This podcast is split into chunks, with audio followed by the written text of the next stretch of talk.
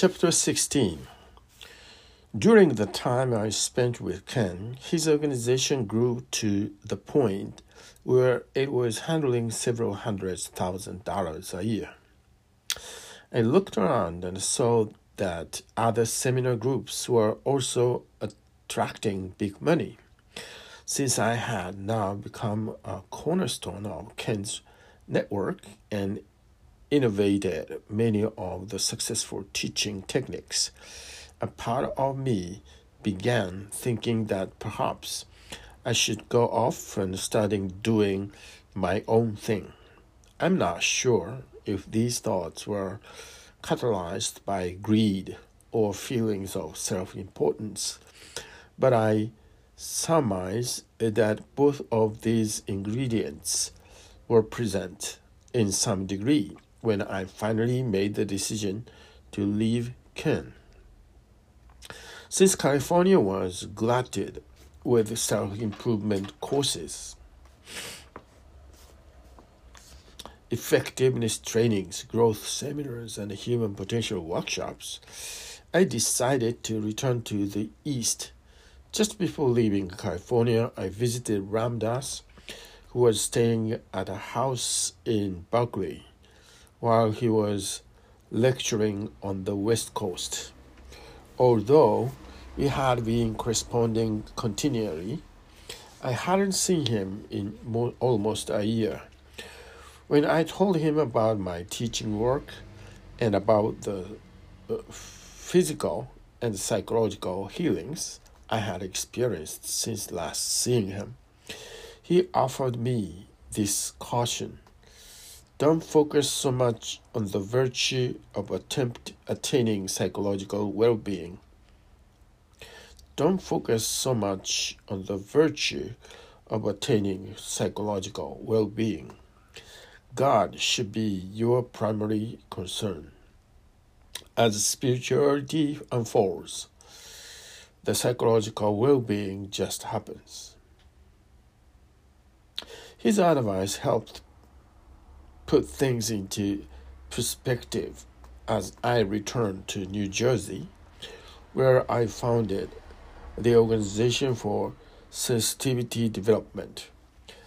The response was immediate and very positive. Doctors, lawyers, clergymen, what's clergymen, even psychiatrists flocked to my seminars. I found it unbelievable at times to think of how close I had come to killing myself. The frenzy of youth drives so many mad, but time has an amazing power to heal the mind. If young people could only trust the healing quality in the passage of time, most would find themselves transmuted into more balanced souls capable of surviving the daily tumult. Tumult. Tumult. This too shall pass is an observation in the Kabbalah, the Quran, and many other philosophical and religious texts. I feel it should be repeated again and again to every suicidal person trying to escape emotional pain. When things are completely dark, it's difficult to imagine that they can get better and completely dark. When things are completely dark, it's difficult to imagine that they can get better, and it's even more difficult to realize that you don't have to do anything to make them better except to wait and be patient. Patience is still my most important lesson to learn, but I have been constantly growing in this area and beg every despondent soul to wait. Wait, just wait. While waiting, I also recommend some type of service to others as an effective way of taking one's mind off the problem that is causing so much distress. It was now April of 1975, lest I give the impression that everything was totally rosy in my life since my surgery the year before. I must candidly say that it was not. Lest I give the impression that everything was totally rosy in my life since my surgery the year before, I must candidly, candidly, I must candidly say that it was not. There were certainly moments of self doubt, and every day was not euphoric. But although the sea of my life was frequently choppy and occasionally waves pulled me under, I was I was buoyed by the life jacket of what I had learned and was therefore never pulled down too far. Two things in particular plagued plagued me. The first was the period in which I had been so sexually promiscuous.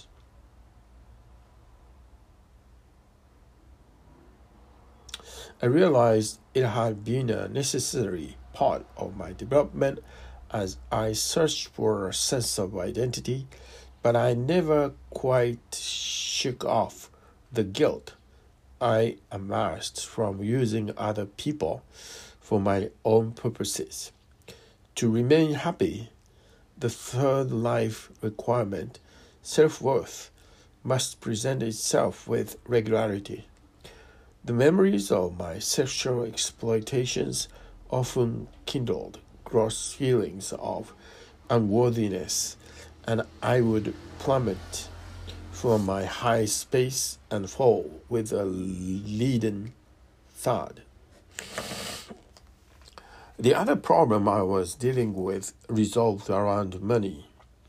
Even though people were willing to pay for my seminars, and even though payment for services is the norm here in America, I was not comfortable charging money for what I did.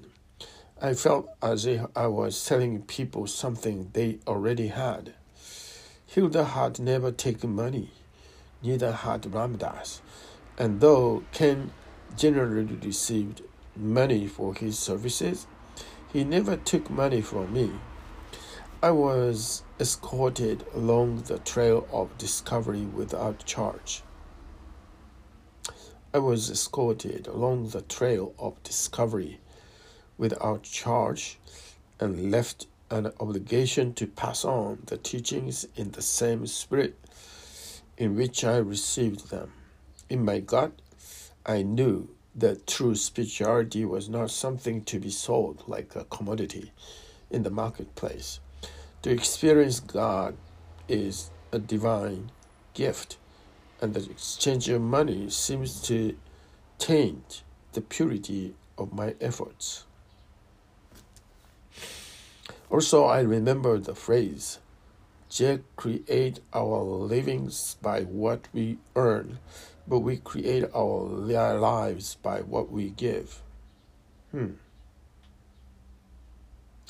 Create our livings by what we earn. We create our lives by what we give. At the time I faced this dilemma, I was totally without funds, living in my parents' home again and it had been two years since I'd performed professionally as Tolly the Clown Magician.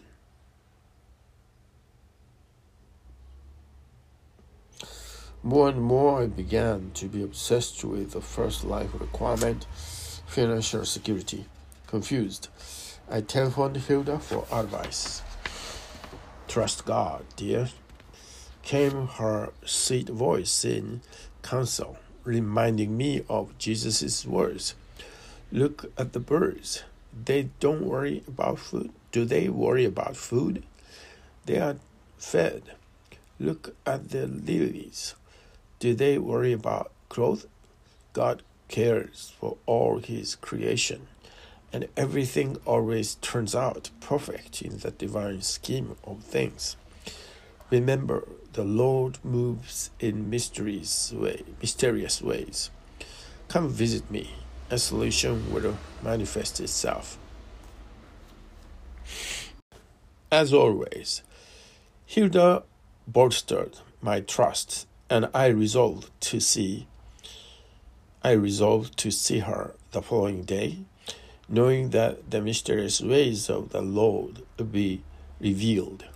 However, it was not the following day, but the same day that ended with one of the most uncanny events in my life. Uncanny events in my life. I had dinner at a friend's house in Manhattan. He lived just down the street from Hilda on West End Avenue. After we ate and enjoyed our visit, I bade him good night and left. I bade him good night and left.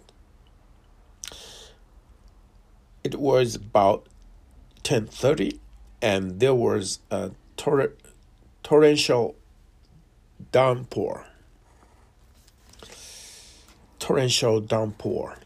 The sidewalks and streets were slick, and I dared not run for fear of slipping.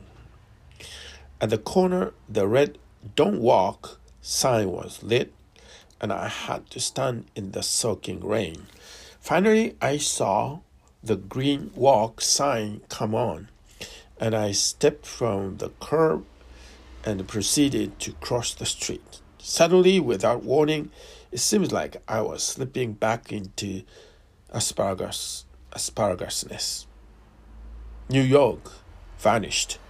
There was no rain. A silent, steady awareness witnessed my body whirling. Only three seconds passed, but they were laden with so much intensity that it will take my entire life to unravel all that I saw in those three seconds. My mind entertained countless thoughts. I must have just died. Oh no, I must have taken too many psychedelics. I'm having a stroke. The only thought that never occurred to me was that I had been struck from behind by a 1970 Pontiac Grand Prix and was now spinning head over heels 25 feet in the air.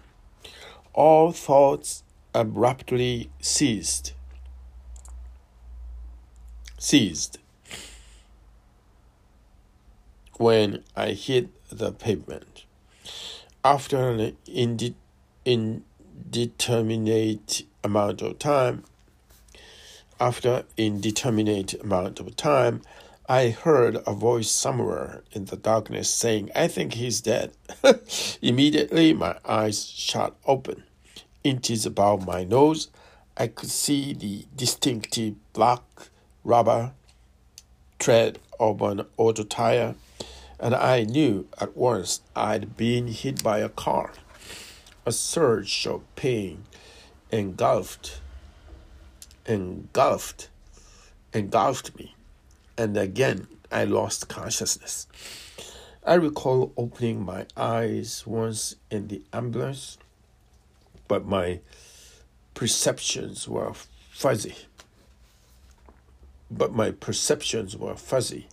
I only regained full consciousness later in the hospital. Actually, I was quite lucky.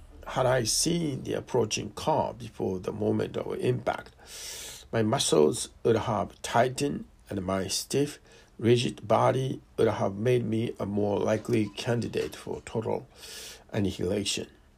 However, because I was struck from behind, without awareness of what was happening, my body remained relaxed, sailed through the air with grace, and my life was spread.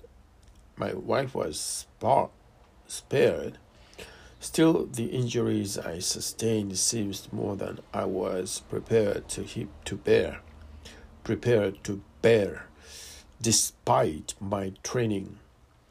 My spirit was temporarily crushed. Physical pain was not localized, and I found it difficult to endure. Even with meditation, my entire body felt as if it was being bombarded by lightning and thunder. My besides phone brought Hilda's consoling voice to my ear. How are you, darling? Her voice moved me to tears. I mumbled incoherently at first, then managed to say, It seems like someone is shooting flashbulbs off in my eyes. How wonderful, Hilda exclaimed. That's the spiritual energy coursing up your spine. It's called Kundalini. Be grateful that your Kundalini is being released. You're so lucky. Hmm. The most important lesson Hilda has ever taught me is how to create my life so that there is always a victory to celebrate. The absurdity to hear the absurdity of her congratulations turned my tears to spontaneous laughter. She cooed in my ear, and pain seems to evaporate from me like puddles following a brief cloud burst in the Sahara. She concluded by saying, We'll pray for you, dear. And memories of the power held by Hilda's prayers immediately soothed every cell within my broken body. Weeks passed, and though healing was taking place, it seems to occur in spite of the care I received at the hospital. Uh, the overworked and underpaid nurses had a little time and a little desire to provide what I really needed to recover. Loud voices filled the hospital corridors all during the night. Once, when my ice pick broke, no one responded to my besides call button, and I spent the entire night shrouded in cold, wet linen Finally, I decided I had had enough. And when some friends came to visit me on their way to Hilda's meditation class, I persuaded them to carry me out of the hospital and take me to the class with them. Ignoring the protests of nurses and physicians, I escaped into the night. Hilda's class, which was then being held at St. Luke's church in Green, Greenwich Village was already in progress when my, my pajama clad body appeared at the door, supported on both sides by the arms and shoulders of my friends. I was eased into a chair and Hilda approached. Her classes had continued to grow, and about 1,000 people were present that night. Like the Red Sea, the throng of people parted before her.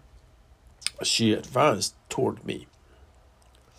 Nearing me, she shook her head from side to side and emitted a wonderful laugh. Kids, Hilda said, addressing the crowd of young and old alike, we must heal this child. Point your palms at Tolly and let's Om let us call down the infinite energy of the universe and amplify the healing power within us all. Let it come through now, kids. Hilda placed one of her hands on my head and the other on my heart. A thousand voices created an om that rumbled through the church resound, resounding of the walls and high ceiling. The chair in which I sat began to vibrate from the force and intensity of the tumultuous roar. In my ear, I could hear Hilda's command Rearrange your atoms, rearrange your atoms. Oh, yes, oh, yes. The atoms are rearranging themselves.